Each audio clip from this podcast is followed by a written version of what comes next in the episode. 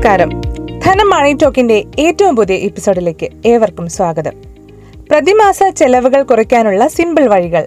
ഇതാണ് ഇന്നത്തെ ധനം മണി ടോക്കിന്റെ വിഷയം. വരുമാനത്തിലെ കുറവും ചെലവുകൾ കൂടി വരുന്നതും നമുക്ക് തടയാനാവില്ല അല്ലേ? തടയാനാവുന്നത് നമ്മുടെ അനാവശ്യ ചെലവുകൾ മാത്രമാണ്. ഒപ്പം മിച്ചം പിടിച്ച ചെറു സമ്പാദ്യങ്ങൾ പ്രാവർത്തികമാക്കുക എന്നുമാണ്.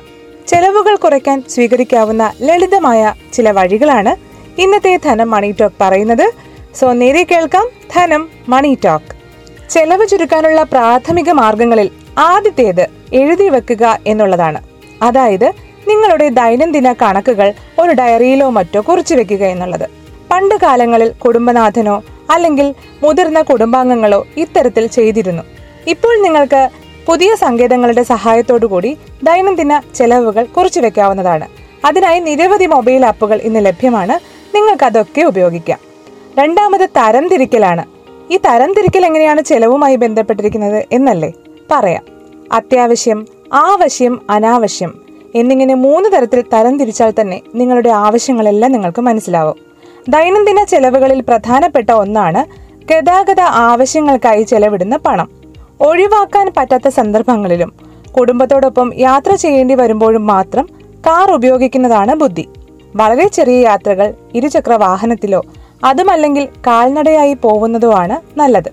മികച്ച യാത്രാ സൗകര്യം ലഭ്യമാണെങ്കിൽ സുരക്ഷിതമാണെങ്കിൽ ജോലി സ്ഥലത്തേക്ക് പൊതുഗതാഗത മാർഗത്തെ ആശ്രയിക്കാം. അടുത്തത് ക്രെഡിറ്റ് കാർഡ് ഉപയോഗത്തെക്കുറിച്ച് പറയാം. ക്രെഡിറ്റ് കാർഡ് ഉപയോഗിക്കുന്നവരുടെ എണ്ണം കൂടിക്കൊണ്ടിരിക്കുകയാണ്. പേയ്മെന്റ് ഡേറ്റ് ബാങ്ക് ഈടാക്കുന്ന പലിശ നിരക്ക് മുതലായ കാര്യങ്ങളെക്കുറിച്ചുള്ള വ്യക്തമായ ധാരണയോടെ ആയിരിക്കണം ക്രെഡിറ്റ് കാർഡ് ഉപയോഗിക്കേണ്ടതും.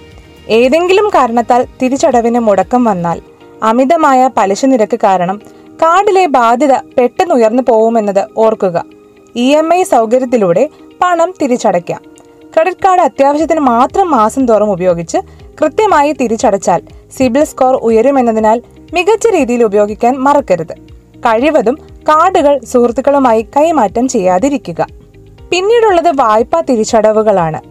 നിലവിലുള്ള ലോണുകളെ പറ്റി നന്നായി മനസ്സിലാക്കുകയും മറ്റ് ധനകാര്യ സ്ഥാപനങ്ങൾ നൽകുന്ന ലോണുകളുമായി ഒരു താരതമ്യം പഠനം നടത്തുകയും ചെയ്യുക ചെലവ് ചുരുക്കലിൽ പ്രധാനമാണ്. ആവശ്യമെങ്കിൽ കൂടുതൽ ആകർഷകമായ വ്യവസ്ഥകളിൽ ലോൺ തരുന്ന സ്ഥാപനങ്ങളിലേക്ക് മാറുന്നത് കൂടി ചിന്തിക്കാം. അതേസമയം മറ്റുള്ളവരുടെ പലിശ നിരക്കിന് കാലാവധി ഉണ്ടോ അതോ പിന്നീട് ഉയരുമോ എന്ന് പരിശോധിക്കണം.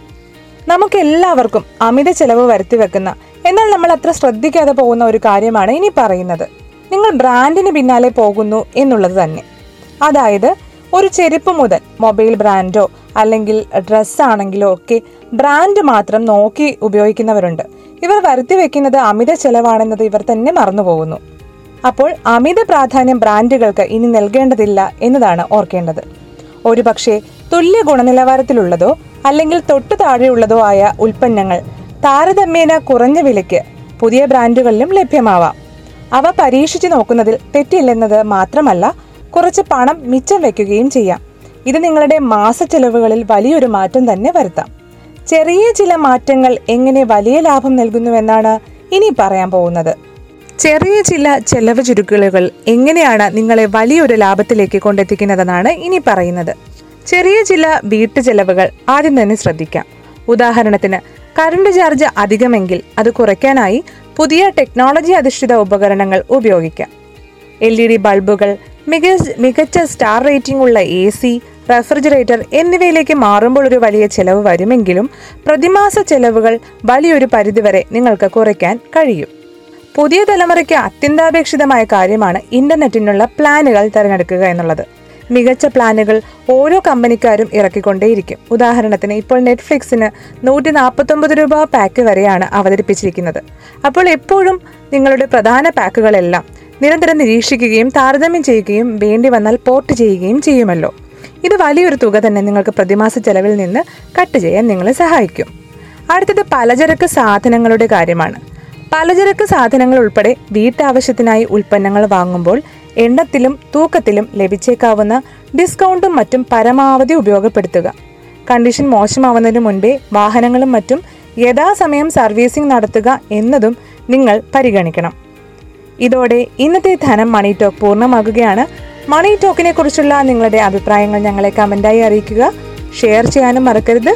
This is Rakhi Parvathy signing off നന്ദി.